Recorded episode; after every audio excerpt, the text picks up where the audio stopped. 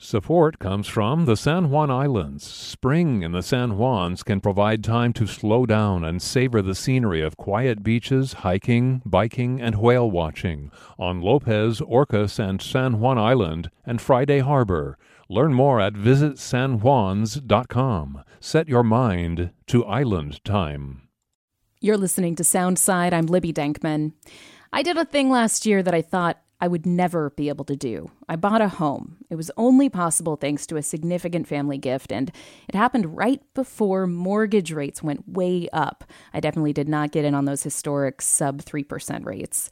And looking back, I feel incredibly grateful and honestly a little guilty because it feels like I was the very last millennial on the good ship homeowner as it was leaving the harbor for the foreseeable future.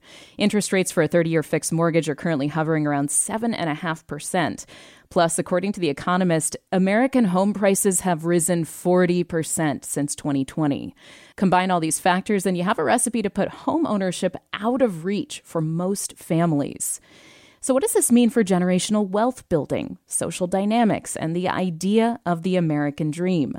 To dive into these questions and get a sense of the ripple effects of this difficult housing market, we've brought together a panel of experts. Anne Helen Petersen is an author and journalist, and she has a new podcast called The Culture Study. Hi, Anne. Thanks for being here. Thank you so much. David Blum is a teaching associate with the Department of Urban Design and Planning at the University of Washington's College of Built Environments. Welcome, David. Thank you for inviting me. And Daryl Smith is the executive director of HomeSight, a community development financial institution. Hi, Daryl. Thanks for doing this. Thanks for having me. Anne Helen Petersen, I'll start with you because you're also one of those millennials that got on the good ship homeowner before it left the harbor, right? Are you feeling the same as me, just kind of this weird mix of guilt and extreme privilege, seeing all the other folks in our age bracket who are left behind? Yeah, I really felt like I like squeezed in there. You know, the mm-hmm. the first house that I bought was in Missoula, Montana, and managed to put together like $50,000. It was all we could scramble together to put down on a, this first home.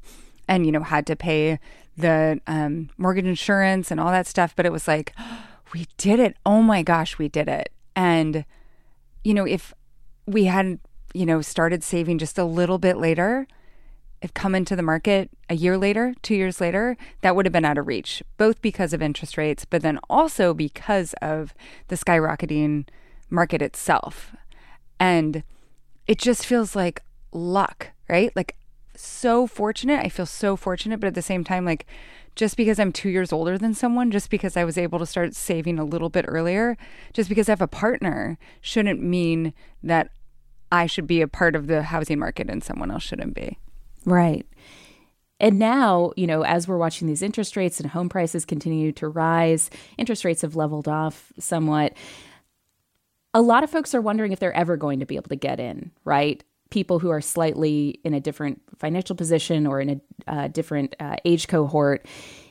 How does seeing that really tangible example of something that was possible just a few years ago being pulled out of reach do you think impact somebody? I mean, does it change how people today are thinking about building their lives, building their futures when they see homeownership moving further and further away?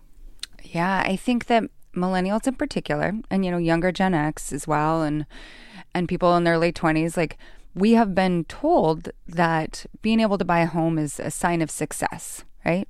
It is the American dream in some capacity. And in some ways, in America at least, that is true, right? This is how you build generational wealth. This is how you, you know, a 30 year mortgage is a stabilized rent for 30 years, right? Like that's wild. And it's how you guarantee that you can in the future set aside more money for, you know, your kids' education, paying for other things that are going to go up like childcare.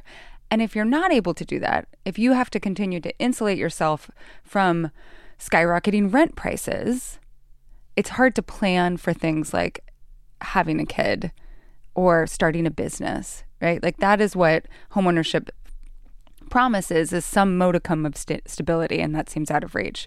So again, yeah, I think that like it's destabilizing for a lot of people who thought if I just do all the things I'm supposed to do, then I will be able to to reach this, you know, this pinnacle of adulthood, which is entering the housing market. Yeah, like folks have checked off all these boxes, they've put together some savings, they've built credit, they've done all these things, and now they're confronted with a market that's completely out of their control. These are macroeconomic conditions that are dictating what folks can do to build their future. Um, Daryl Smith with HomeSight, how do you feel hearing this conversation so far with Anne? This idea that millennials, Gen Z, you know, folks who haven't been able to purchase a home so far, they've had to change their expectations about the future.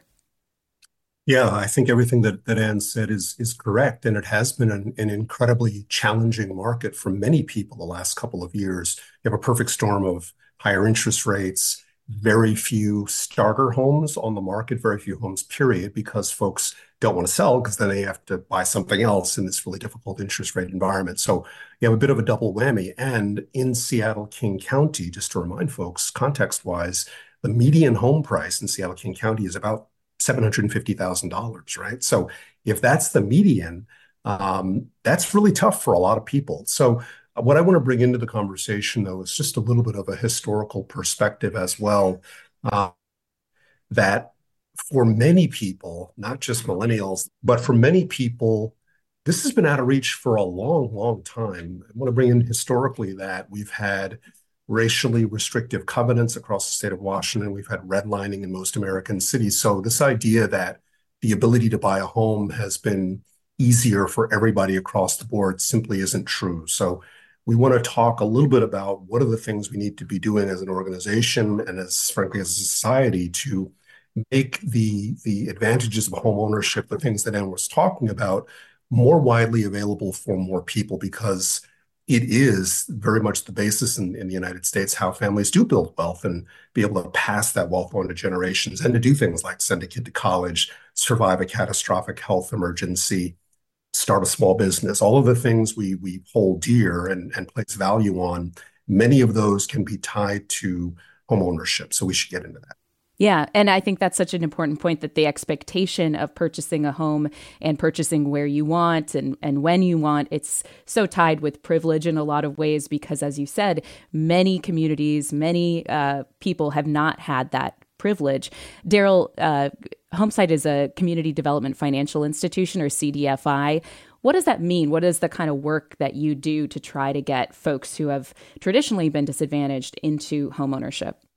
Great question, and thank you for it. So CDFIs were started really on the heels of the civil rights movement, and community development financial institutions have a mission. They're nonprofit organizations, as is HomeSight, with, with a mission to actually help families, low and moderate income families, build generational wealth, in our instance, through home ownership. So we build homes, and we're a mortgage lender across the state of Washington with a variety of loan products that are different from what banks would typically do. So, for example, our credit score requirement is lower than a bank's. We require 1% down for a mortgage from home buyers, and we provide deep home buyer education and one-to-one uh, HUD certified counselors to work with our clients as well so that they'll be successful with their mortgages. So the idea is, as a nonprofit organization, as a lender, we don't we, we're governed, but not quite by the same set of circumstances and rules that a traditional commercial bank would be.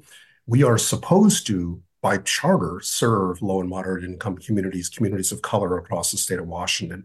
So CDFIs really were born to fill in the blank where financial institutions were not serving low and moderate income and particularly community color communities of color very well. So that's our mission. That's what we do, and uh, we think it's incredibly important work.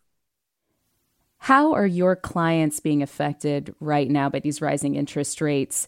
Is it affecting what you can offer uh, people who are looking to buy? What's what's going on with your um, folks who are trying to get into the market um, in this climate? It's been incredibly difficult. We we had another great year of lending, but to be honest with you, folks that are purchasing in the quote regular market have really been squeezed because as those prices go up and interest rates go up and there's less inventory in the market for the clients that we happen to serve, there are fewer and fewer choices. And the real difficulty is the gap, the gap between what someone would qualify for and what the home is priced at. That's the same for everyone, right? But for the clients we serve, there are a couple of factors. One, we provide lots of different flavors, if you will, of down payment assistance. Those act essentially as second mortgages that don't have a payment due for 30 years. They accrue interest, most of them, a small amount, but there's no payment due for 30 years. The idea is to try to close the gap. The challenge is many of our clients are not bringing a bucket, if you will, of money with them as down payment into that transaction. So closing the gap for us is really challenging in the market that we exist in. So we have to work really, really hard with our partners like Habitat for Humanity, Homestead Community Land Trust to provide mortgages for those families that are purchasing in those programs because there's an additional subsidy that can close the gap a little further. But to be honest, it is really difficult, no doubt about it. So, so far we've been talking about some of the obstacles that are keeping people away from home ownership. That includes these rising interest rates, uh, the rising uh, cost of housing, historic uh, disadvantages, historic redlining, and other structural disadvantages. I want to talk about housing stock as well. And for that, I want to bring in David Blum uh, with the University of Washington. Uh, David, what are you seeing in terms of the housing supply? Which, of course, because you know, um, in coastal cities especially, we've been seeing this crunch. We know is is not sufficient, right, for the number of folks who uh, are looking to get into homes. Thank you, Libby. Um, I see this from a rather narrow point of view, which is really summed up in one word supply. In my experience, both through study and actual real estate development, particularly in the Northwest, I think that the constraint on supply is the fundamental problem, and that all these other attributes of the problem won't help in the macroeconomic sense. Supply has been constrained, in my opinion. I'm speaking only for myself, not the University of Washington, by an artificially complex, highly legalistic, and enormously bureaucratic regulatory process that starts with the one word of zoning. And whether it's Nolan Gray's recent book, Arbitrary Lines, or just people in the business like myself who are trying to get building permits, none of this is new. This has been a long standing accumulation of regulations that have driven most home builders. And please remember that most home homes in America were constructed in the private sector by small companies, very much an entrepreneurial enterprise of a few people meeting each other, finding some land. And yes, capital was a constraint, particularly to people of color. But I would argue vociferously that the regulatory environment is far, far more detrimental. So, in a city like Seattle, the overwhelming majority of building permits are issued for the construction of rental housing. If you can't build because it's not legally permissible zoning, or it takes so long, i.e., three years, to pull a building permit, nobody will do it, even if they're altruistic, idealistically driven, like we are in a new company we started. It's not possible to do physically, legally, financially not possible to do. In a strong market like the Northwest, why is that the case? People want to live here, they want to own homes, people are moving here. And yet it's not even a constraint, it has destroyed the fundamental process of building at volume. David, I know Daryl wants to jump in here. We're going to get his reaction in just a second what are we talking about in terms of numbers of the number of homes that need to be built either in Washington state in the Puget Sound region or nationally? I mean, how far behind are we to have a healthy housing market? From what I read, the United States is 5 million houses short of market. Market, get a mortgage, buy a house, not government subsidy, not publicly funded, just the market of capitalism. 5 million houses short. And according to the governor of this state, we're a million housing units short of mm. market in a state of what, 9 million people? Yeah. So that's underlying everything, is what you're saying. It's 100% underlying the difficulty. And whether we're talking about local or other regulatory barriers, they're all piled one on top of each other.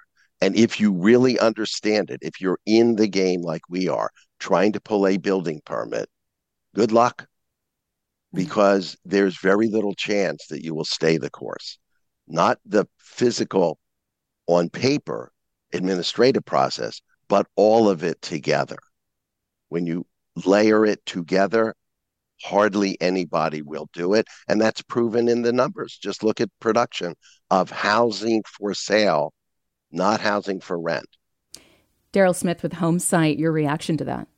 I, I think um, turning to the supply side of the issue is, is critical as well. And, and David's turned our attention to some of those challenges. We are also a developer. We are a builder of homes for sale. We've never built a home for rent.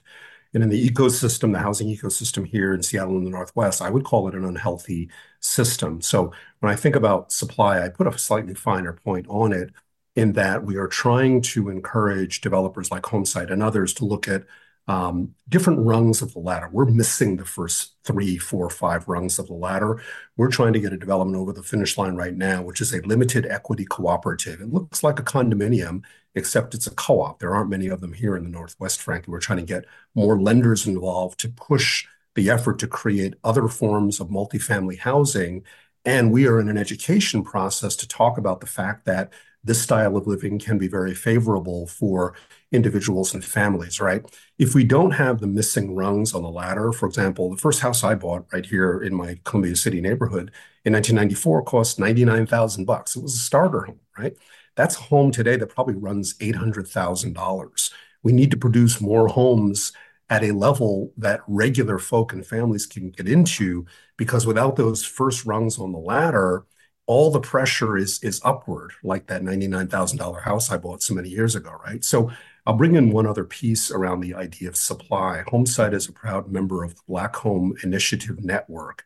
It's a network of 80 partners that are looking at the supply and demand side of the issue, looking at regulatory, zoning, all of the issues. How do we create to reach a goal of 1,500 new Black homeowners here in Western Washington because homeownership lags among African American families in the state by about half? Half of the Black families in Washington state have zero net worth because they've never been able to cross that barrier and achieve home ownership. So we need to create a lot more housing units for sale so that folks can get into housing and eventually trade up. So it does go towards some of the things that David is talking about. We do have a major shortage of housing, but we need to think about how do we stratify that? How do we address the layers of entry level affordable home ownership opportunities BHI is working on that, and that's a really critical factor. David, I'll get to you in just one second. I wanted to bring Anne back into the conversation because I know, Anne, you've been reporting on these alternate ways that people are getting into home ownership, not just purchasing a single family home on their own. Uh, what did you find, and what are some of the benefits and drawbacks of this, you know, alternative style, these these more creative solutions? Yeah, I mean, people buy with their best friend. They buy, you know, a whole family might go in with another family and buy a home where there are two separate living spaces, right? So maybe not a two unit home, but one where that's that's easily achievable. Or you buy with your mom, you buy with your brother. And maybe you don't have that total privacy that I think we fetishize to some extent in the United States, or that expansiveness that is the dream of like, you know, a 4,000 square foot home. But you have a house and also you have built in community. And I think that actually speaks to a desire that I hear in my age group, especially amongst people who are taking care of kids or who are also taking care of aging loved ones. We need we need like infrastructure of care in the same way that we need, you know, this other infrastructure. Like we need an ability to get into the, the housing market in some way and build wealth. So this does both. And I think that people should actually be more expansive in how they're thinking about how they can achieve something like homeownership, particularly since this market, at least in this moment, is not going to change for a while. It's yeah. pretty exciting. Yeah, and as you've mentioned before, getting into a fixed rate mortgage that is a stable housing payment that you are not going to get um, you know your landlord increasing your rent and pricing you out of your your unit so even with that communal living aspect you do add that benefit of home ownership and a certain amount of wealth creation along with it david you wanted to react to daryl's comments on um, ways to increase uh, home ownership among uh, the African American community and then also uh, the supply side. Uh, go ahead and, and um, jump in.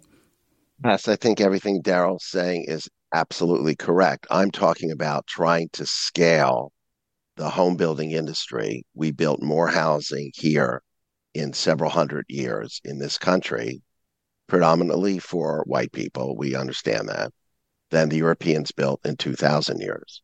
We did that because the market can work if there's a reasonable amount of regulation. We're talking about a million housing units in the state of Washington. Think about that number, which came from the governor himself. Okay. You can't get to scale unless there's a wholesale revision of land use, i.e., zoning, which is now happening thanks to House Bill 1110 that the state legislature passed last June, which requires all cities over a size population, I think it's 75,000, to change some aspects of their zoning as they have done in Minnesota and Oregon and California. And with that, the Yes in My Backyard movement turns from this very insular protective view, somewhat aligned with what Anne is saying about this fetish of home ownership, to a more expansive view. Why does the typology of housing in America have to only look like it's looked like since 1940. It doesn't. And if the zoning would permit all the other typologies, which those three other states do, this is not rocket science. People have been building townhouses, duplexes, quads, fives, eights for a long time, or the other variation, like Daryl's saying, people would build and buy them. We are so far behind at the scale we need that Anything else is simply, in my opinion, tinkering at the edges. And it will change in the state of Washington, little late perhaps, but it will get better. It's going to take a while. It requires political will. And the legislature did that last June. So kudos to them. Daryl, roughly 67% of Americans own their home. Now, that's a higher percentage than a lot of European countries where there's more of this philosophy of, you know, renting permanently or, um, you know, just not uh, fetishizing, as we've been saying, the white picket fence and the traditional single family home. Um, but American tax code advantages home ownership. You know, you can deduct your mortgage interest payment, for example. Um, but if these conditions continue, you know, the housing shortage worsens, um, high interest rates are around for the foreseeable future, costs are going up. When the interest rates come down, there's just going to be a glut of demand that's going to drive costs up. Um, a lot of folks are projecting. Um, will things change, do you think? Will there be a more expansive view of the American dream, no longer built around that? Traditional single family home idea of what success looks like. And is that a good thing?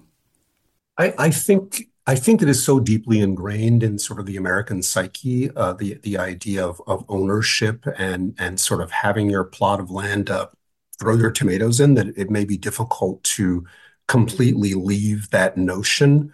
Again, when I when I think about the the the idea of of ownership and how that can affect a family and a community, frankly, I'm not sure that that's ever really going to, go away. What we really need to do is think about the givens that you talk about, if those come to pass, and we've been seeing that of late, what are the strategies we need to act, actually counterbalance that? As David talks about, how do we unleash the private market to create more housing typologies, more different styles of homes for families? How do we unleash the market to create affordable home ownership opportunities? We're not going to solve this if we just go out and build a bunch of McMansions, right? We need multifamily housing, we need townhomes, we need cooperatives, we need the, the land trust model, Habitat for Humanity. We need everybody at the table to solve this. And frankly, we need to really do a much better job around land use, around zoning laws, and around appraisal. The appraisal industry needs some help right now to think about valuation. So we need to look at all corners. This is why the Black Home Initiative Network is a multi-pronged approach, a seven-point plan to address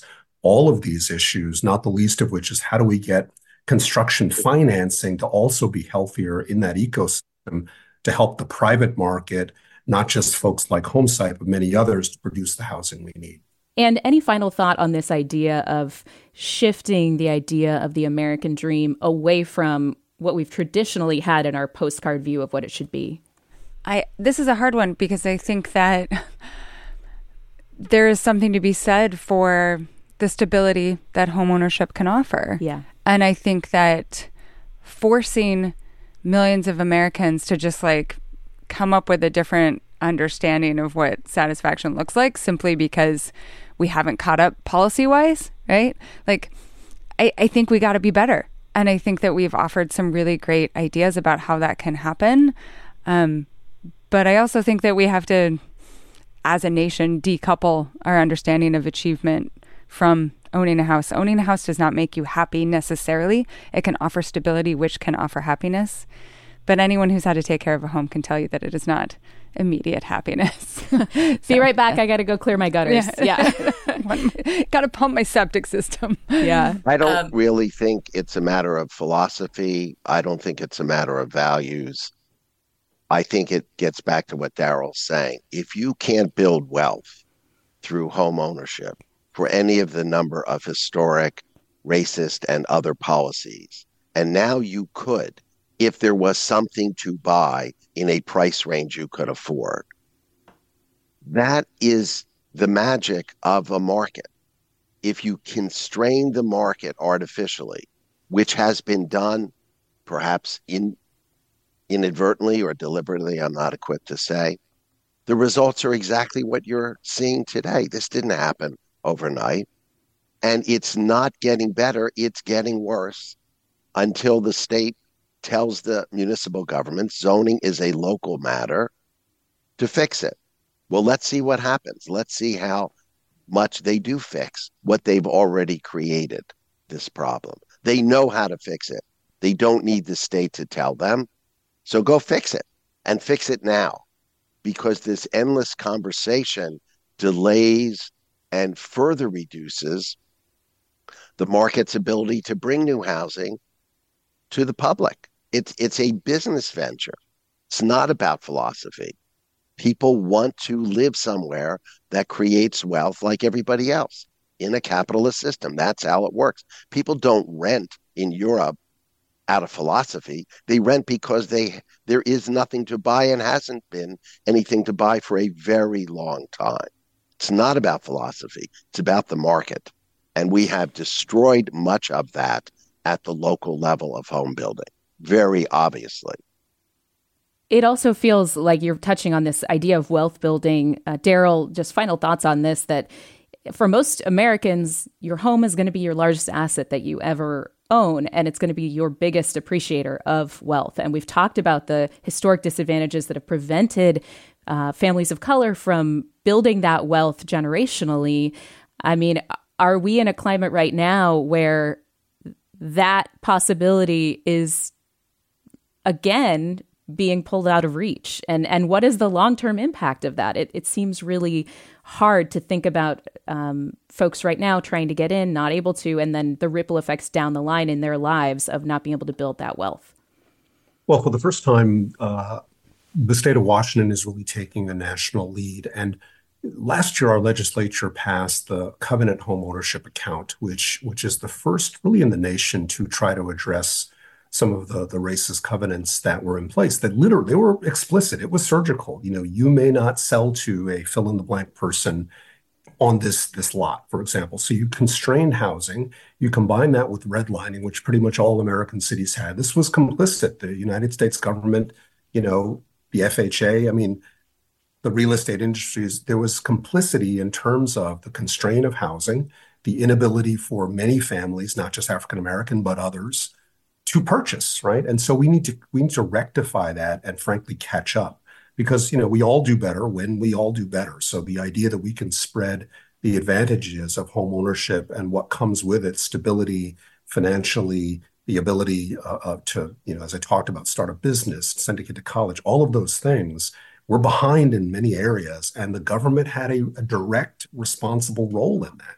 So now we have an opportunity, right? This is why, even though it's challenging and this market has been really difficult for so many, I'm very hopeful. I'm very hopeful going forward that if we can figure this out for communities that have had the deepest disparities, the deepest gulf in terms of the racial wealth gap, for example, one example, not to mention low and moderate income families all across the state, then we can actually make real changes and begin to address some of what David is talking about, where housing isn't just available for the very few and the lucky that had a bag of money because their grandparents, parents were able to pass up wealth. But now we can create this opportunity for many folks, frankly, like like I was. I moved to Seattle as a, a young kind of stage actor with not a lot of money. My wife and I were able to cobble a couple of bucks together, get gifted funds, get an FHA loan and we purchased a home for 99,000 bucks. Total fixer, but it changed our lives, right? We need to be able to make sure that opportunity is available for as many people as possible, particularly those that have been denied that opportunity. And that's what we're starting to do through BHI, the Black Home Initiative Network, among other efforts, so that we can actually have a healthy ecosystem uh, to what David is talking about. Daryl Smith is the executive director of HomeSight, a community development financial institution. You also heard from David Blum, a teaching associate with the Department of Urban Design and Planning at the University of Washington's College of Built Environments, and Anne Helen Petersen, author and journalist with a new podcast called The Culture Study. Thank you so much to everybody for joining this conversation. It was a real pleasure to hear from all of you. Thank you. Thank you for inviting us. Thanks for listening to Soundside. And hey, this show is only possible because listeners support us. If you are able to give right now, check out the show notes for a link to donate. And don't forget, you can listen live on KUOW 949 FM Seattle at noon and 8 p.m., Monday through Thursday, or anytime online at KUOW.org. At a time when information continues to come at us faster and faster, sometimes you need to hit pause and rewind. NPR's Throughline takes you back in time to the source of the news stories filling your feed. Find NPR's Throughline wherever you get your podcasts.